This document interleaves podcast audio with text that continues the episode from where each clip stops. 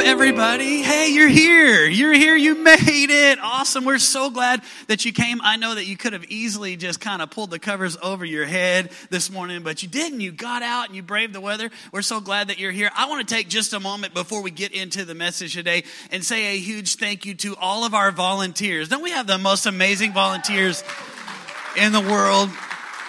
And I'm telling you, on a Sunday like today, when it would be easy to just stay in bed because of the rain and the weather and all that, they get out and they come and they make things happen. And especially today, of all days, I think we need to give a huge honor to all of our parking team volunteers. Come on, I'm telling you.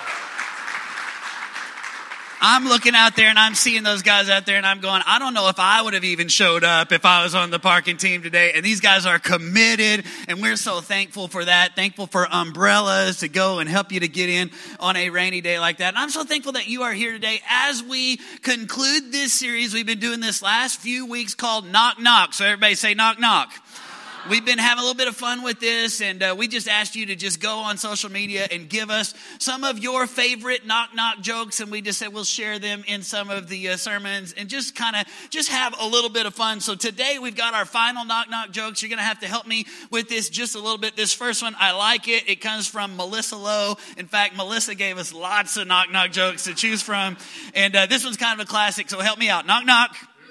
Yoda lady. Wow, I didn't know you knew how to yodel. Oh, that's good. That's good. That's good. All right, I like this one. Comes from Nancy Honeycutt. Says, knock, knock. Orange. Orange, you glad you go to Lifegate? Oh, isn't that so sweet? Then I love this one. Comes from Jason Reynolds. Was my favorite one for the week. Goes like this: knock, knock. Yeah.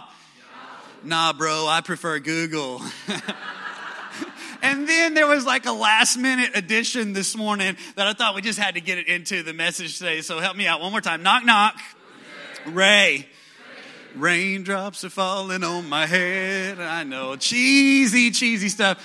And yet there really is a point because we've been talking about doors and we've been talking about knocking on the doors. And we've been talking about doors that we open. We've been talking about some of the doors that God opens for us. And then sometimes God will close the door. And today we're going to wrap this up by talking about shutting the door. So everybody look at your neighbor and tell them, shut the front door.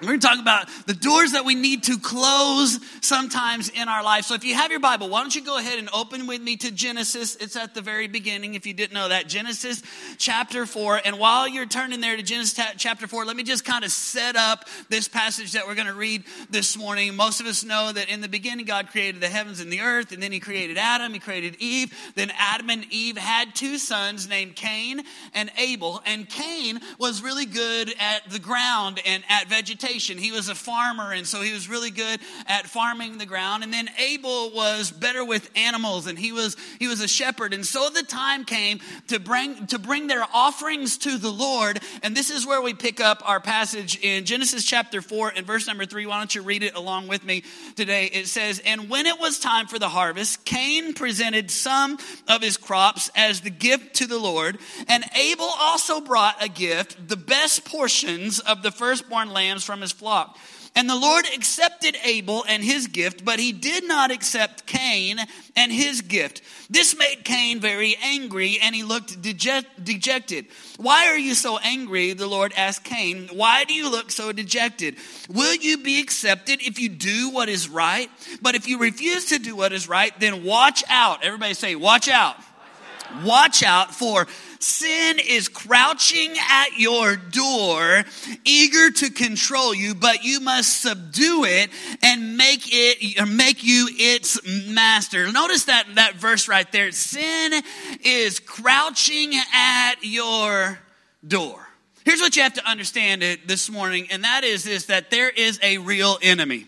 There is a real devil. I know that we try to kind of water it down and we got a picture of the devil in our mind that sits on our little shoulder and he's in the little red suit with the pointy ears and the pitchfork and all of that kind of stuff. But let me just tell you something today that there is a real battle And there is a real enemy, and there is a real devil, and he's not just a little cartoon character, but he wants to destroy your life. That sin is crouching at every single one of our doors, and it wants us to just crack the door just a little bit to let it in so that the enemy can destroy us. In fact, Jesus talked about this in John chapter 10 and verse 10. He says that the thief comes to steal and to kill and to destroy. And the truth is this morning that we like to kind of water it down, and it's not like the most politically correct thing to say in America today. But the truth is, there is a real enemy that Satan is real and he is a thief that wants to steal and kill and destroy. He wants to destroy everything that you love in this life. Spiritual warfare is a real thing. In fact, Paul talked about this in Ephesians chapter 6 and verse number 12. He says that we're not fighting against flesh and blood, but we are fighting against rulers and authorities over the unseen world, against mighty powers in this dark world, against evil spirits in the heavenly places. That even right now, that the enemy desires to destroy your life, that sin is crouching at your door, wanting to move into your hearts. And this is what God spoke to Cain. He says, Watch out. Be on your guard. Be careful that you don't let the door open because sin will move in and take over.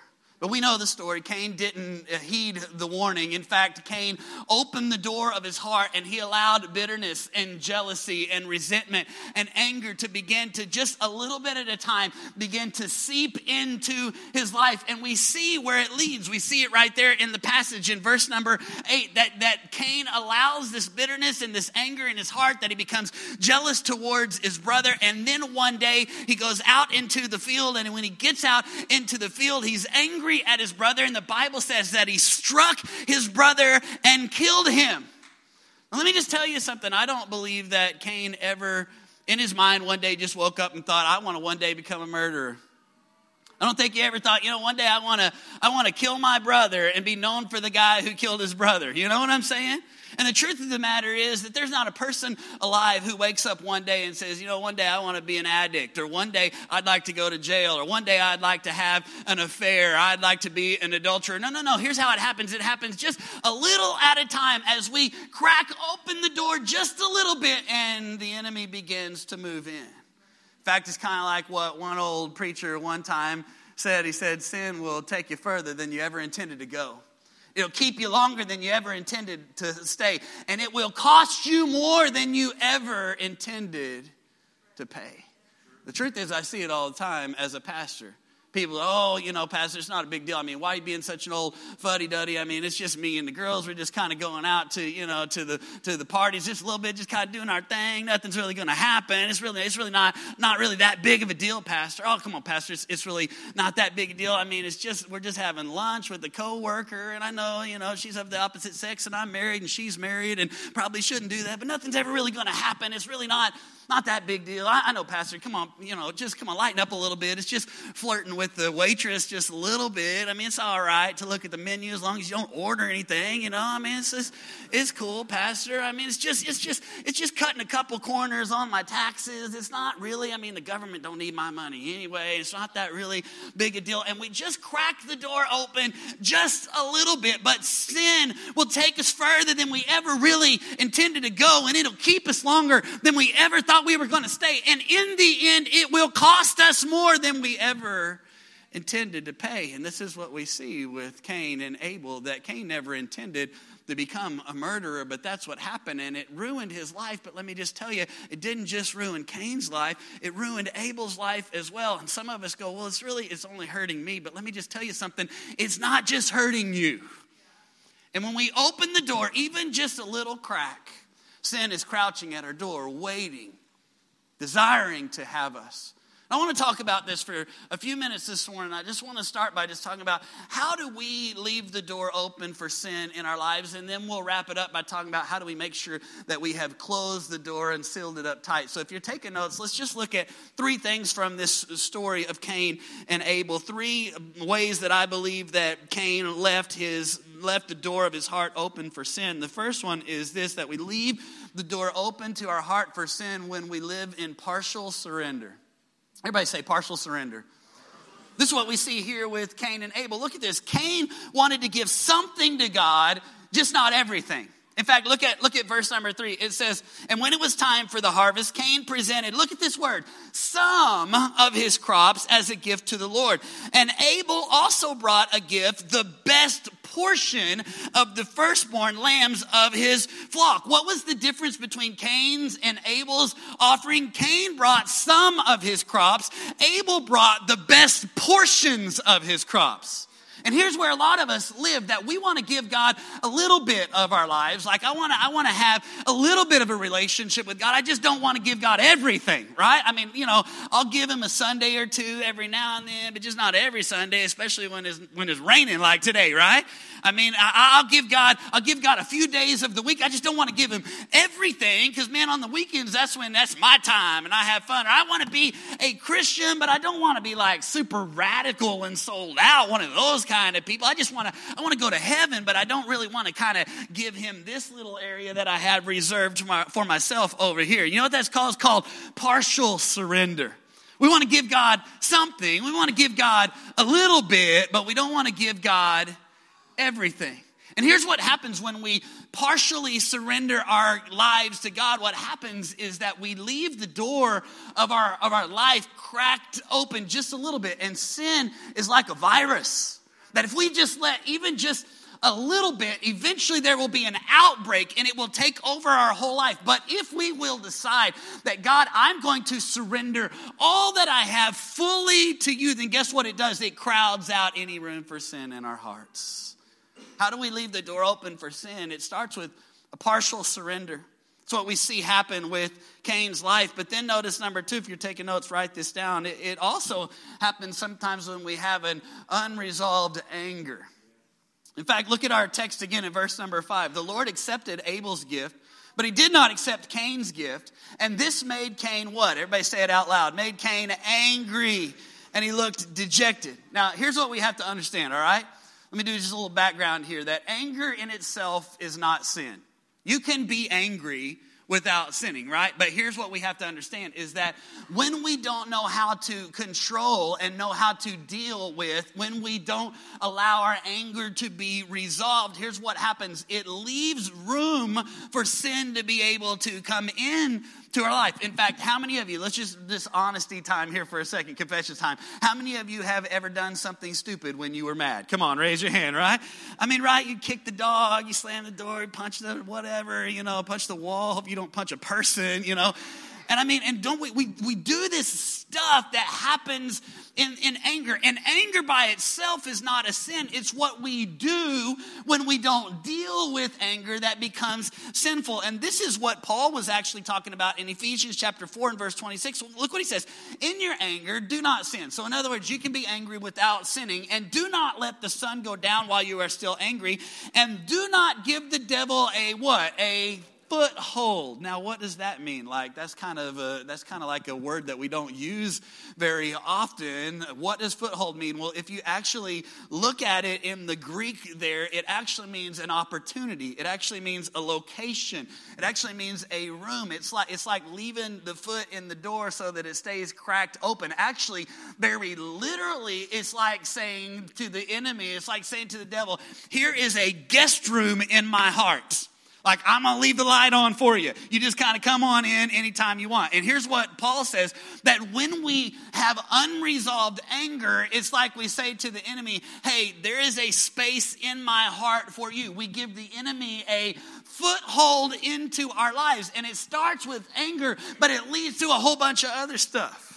In fact, James talked about it like this in James 1 and verse 19. He says, Understand this, my dear brothers and sisters, you must be quick to listen and slow to speak and slow to get angry. Why? Because human anger does not produce the righteous life that God desires. When we don't deal with these issues of anger in our heart, here's what happens. When that is unresolved inside of us, it's like it gives room for the enemy to be able to maneuver and be able to move in to our life. And some of you, this is exactly where you're at today. You come in today and you have you have an anger deep down inside. Now you don't admit it. You don't walk around going, "Man, I'm just I'm just angry." But every time something happens, it just bubbles out. Some of you maybe maybe you've even had someone has hurt you or said something or, or or done something in your life and you carry around this unforgiveness or this bitterness or this resentment towards that person and then it just begins to express itself in in your family and with your kids and it and eventually if you don't deal with it it will take over your whole life. Some of you maybe it's maybe it's a temper and you're not able to you're not able to properly deal with this emotion of, of anger and it just flows out in temper. Some of you, you're just mad at the world. How many know some people like that, right? And I mean, and it affects every area of our life. Some of you, the truth is, the anger that you have is anger that you have turned inward towards yourself because of mistakes and because of faults and because of things that you have done. In fact, many counselors will, will tell you this that depression really is just a- anger turned inward.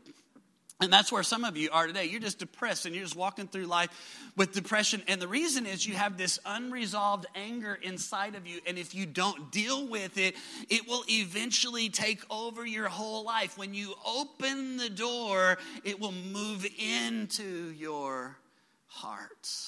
We see this with Cain. We see that he had a partially surrendered life. We see that he was living with this unresolved anger. But number three, check this out. He had a prideful attitude. Everybody say pride. Prideful attitude. Look at this, verse number eight. One day Cain suggested to his brother, Let's go out to the field. And while they were in the field, Cain attacked his brother Abel and killed him. And afterwards, the Lord asked Cain, Where is your brother? Where is Abel? Cain said, I don't know. Am I my brother's guardian? Now, now listen to this for a second. Here's the guy who just killed his brother, right? And now, now God is saying, Where's your brother? And Cain responds with, I don't know. How am I supposed to know? Am I my brother's guardian, right? How many parents, you know what I'm talking about? Like you ask one of your kids, how did that get broken? I don't know. Am I supposed to know? Come on. How many ever experienced that before parents, right? And here's what, here's what Cain is doing. Like, I don't know. And, and what is that? Listen to the arrogance in his voice. Listen to the sarcasm. Am I my brother's keeper? Like, what's happening? There's pride in his heart. And here's, here's what pride does. In fact, if you're taking notes, you might want to write this down. It is impossible to admit wrong when there is pride in your heart. And here's what happens even when God Himself comes to Cain and says, What have you done? Cain is still not able to admit what he has done.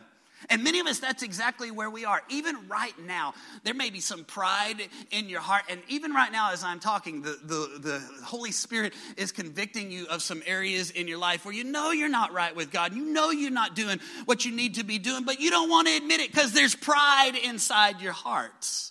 And when pride moves in, here's what happens it opens the door for the enemy to begin to move into our life. In fact, the scripture says it like this in Proverbs 16 and verse 18 that pride goes before destruction and a haughty spirit before the fall. That when we allow pride in our heart, that it, it will destroy us from the inside out. But here's what the scripture says in Proverbs 10 and 17 it says that if anyone is willing to be corrected, he is on the pathway of life. Here's what we do is we humble ourselves ourselves before God.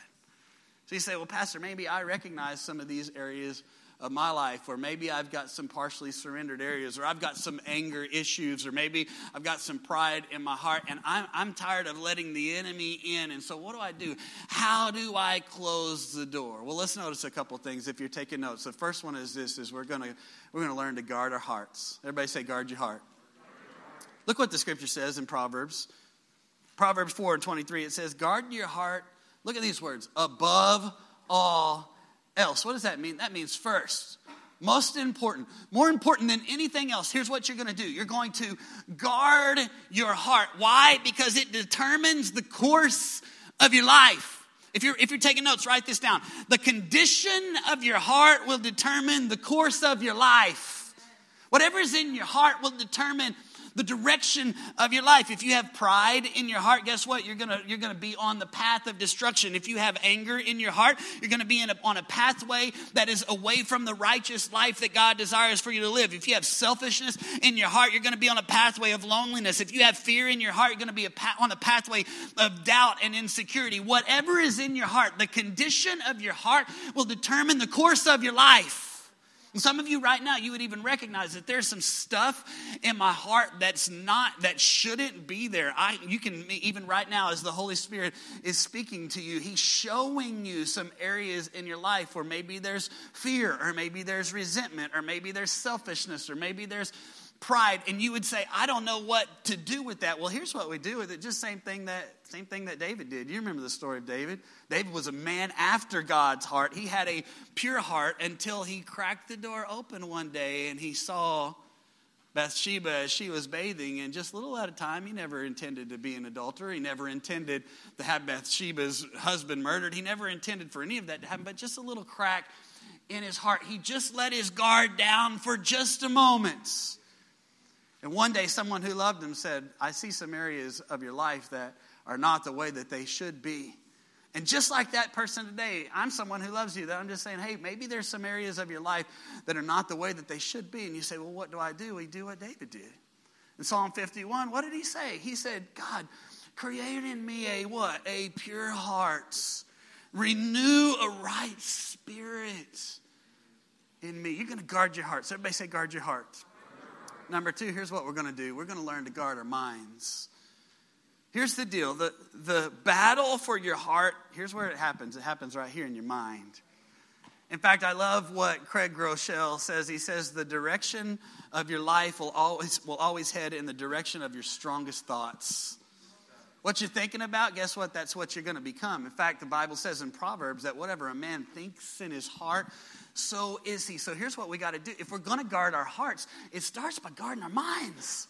The things that we think, the, the things that come into our minds that, that, that lead us in the direction that we shouldn't be going, we've got to make sure that Paul says it like this that we take captive. Everybody say, take captive we're going to take captive every thought to make it obedient to Christ. That when a thought comes into my, to our minds, we're going to guard our minds and we're going to immediately go, all right, is this a God thought or is this a worldly thought? Is this a thought that is thinking upon good things and upon righteous things and upon the things of God? Or is this a thought that's going to lead me away from the things of God? And so every single thought that comes into our minds, we're going to guard our minds by taking captive every thought I like the way that Jeremiah said it in Jeremiah 12 and verse 3. He says, Yet you know me, Lord, and you see me. And you look at this word, you test. Everybody say test. You test my thoughts about you. And then he gets pretty expressive. I mean, it's pretty pretty incredible picture that he says. He says, "Drag them off like sheep to be butchered. Set them apart for the day of slaughter." Man, that's a pretty graphic picture. And here's what Jeremiah says I'm going to test every thought. I'm going to allow the Holy Spirit to, to test every thought that I have. And any thought that is not in alignment with God's word, that he, I'm going to, I'm going to tell God to drag that thing away to be slaughtered like a sheep. That's how persistent we ought to be in guarding our minds. So we're going to guard our hearts. We're going to guard our mind. Number three, write this one down. We're going to have to learn to guard our eyes. In fact, look at what Jesus says in Matthew chapter 6 and verse number 22. Look what he says. He says, The eye is the lamp of the body. If your eyes are healthy, your whole body will be full of light. But if your eyes are unhealthy, your whole body will be full of darkness. And if then the light within you is darkness, how great is that darkness? Here's what Jesus said Hey, the darkness in your heart, how did it get there? It got there through your eyes. It got there through the things that you that you see. See, most of us we would never intentionally open the door of our heart for sin to come in. Instead, we just crack the window by the things that we see, by the, by the movies that we watch, by the, by the TV programs that we allow into our homes, by the things that we allow to influence us, by the things that we look at on online and the things that we read and the things. See, our eyes are the window to our soul. And I know you're going, well, Pastor, aren't you getting a little old school, little legalistic here? And I'm just, I'm just telling you that it's not about legalism, it's about love. That God loves you and he, he wants to warn you just like he warned Cain. And imagine if Cain would have listened to the warning, his life would have looked different. And if many of us would listen to the warning and realize that, hey, we can't look at the same things that the world looks at. We've got, we've got to guard our eyes, for they are the window to our soul. In fact, Jesus said it like this in Matthew 5 and verse 29. He says, If your eye, even your good eye, causes you to lust, gouge it out and throw it away. For it's better for you to lose one part of your body than for your whole body to be thrown into hell. And if your hand, even your strong hand, causes you to sin, cut it off and throw it away. For it is better for you to lose one part of your body than for your whole body to be thrown into hell. Man, that's some pretty extreme stuff. I mean, is, is Jesus being literal here that we should just be poking out eyes and cutting off arms? Well, I hope not, because if he is, we'd have a whole bunch of one armed cyclopses running around here. I'm just saying, you know? I don't think he's being literal as much as he's basically saying this that we ought to deal extremely with extreme caution in this area of our life. And anything, everybody say anything, anything, anything that would that would creep into our hearts that that would come in to destroy our life, man, we're not we're not even going to leave the door open. We're not even going to leave a crack in the window. And here's the thing is a lot of us, you know what? I'll just be honest. We, in our, we entertain ourselves with sin. And then we wonder why we think the way we do and feel the way we do, and we wonder why it begins to creep into our life the way that it does. And Jesus said, No, no, no. We're going to deal swiftly and severely with this area, and we're going to put up such a guard over our eyes that we're not, we're going to seal up the windows and the doors tight so that the enemy can't get in. Come on, I'm preaching. Here's what we're going to do we're going to guard our hearts we're going to guard our minds. We're going to guard our eyes. Num- number four, write this one down. We're going we're to guard our house. In fact, look at this passage in Deuteronomy chapter 6 and verse 9. Look what it says. It says, And these commandments I give to you today are to be upon your hearts. Impress them on your children. Talk about them when you sit at home and when you walk along the road and when you lie down and when you get up. Tie them as symbols on your hands and bind them on your foreheads. And then notice what he says in verse number nine. He says, and write them on the door frames. Everybody say door frames. Write them on the door frames of your houses and on your gates. God is talking to his people and he says, Here's what I want you to do. I want you to take my commandments and I want you to literally get out a sharpie and I want you to mark them on the door frames of your house. Now, why would he tell them to, to write God's commandments on the door frame of the house? Well, what does a door frame represent? It represents entrance, it represents exit, it represents boundaries. And here's what God says I want you to take my commandments and I want you to make them the boundary that you live your life by. I want you to make them the boundary of your house so that nothing can come in that shouldn't come in, so that nothing can go out that shouldn't go out. I want you to take my commandments and I want you to make them the standard that you live by. I want you to put them around the doorframe of your house, and I want you to put them on your gate so that you will remember. I want you to protect your house. Kind of like the, the Under Armour commercial. You seen that where they're getting all fired up before the game and they're like, we must protect this house, right? You like that part? Well, let me just tell you something, parents, that's your job. That not you're, you're not just called to protect your own eyes and your own heart and your own mind. You're called to be the protector over the house. And let me just ask you, moms and dads, what are you allowing into your house? By the things you allow your kids to see and the things you allow your kids to say and the people you allow your kids to hang around with and the things that maybe you don't even know that may be coming through on their phone or their mobile device and you know nothing about it and you're allowing those things in your house and then you wonder why they're struggling with lust or you wonder why they got a bad attitude or you wonder let me just tell you moms and dads you are responsible to not just protect yourself but to actually be the protector over the house to close the door from anything that the enemy would want to come in and steal and kill and destroy. And let me just tell you this, dads, it starts with you. That if you allow yourself to get distracted, guess what will happen? The enemy will just slowly, surely just creep in. In fact, Jesus was talking about this in Matthew chapter 29 or 12 and verse 29. Look what he says. He says, How can anyone enter a strong man's house and carry off his possessions unless he first ties up the strong man, then he can plunder the house. Let me just tell you, dads, you are called to be the strong man of the house. God puts you there as the protector over your spouse and over your children. The protector, the watchman over the door to decide what comes in and what goes out. Here's what God says I want you to do. I want you to take my commands and I want you to make them the standard. I want you to make them the boundary that you live your life by, and that is the boundary over your family and over your house as well. And here's what the enemy knows that if he can bind you up by getting you messed up, by allowing a little sin to just move in in your heart, in your mind, through your eyes, if he can get you distracted from your ultimate job of the protector of your house, then guess what?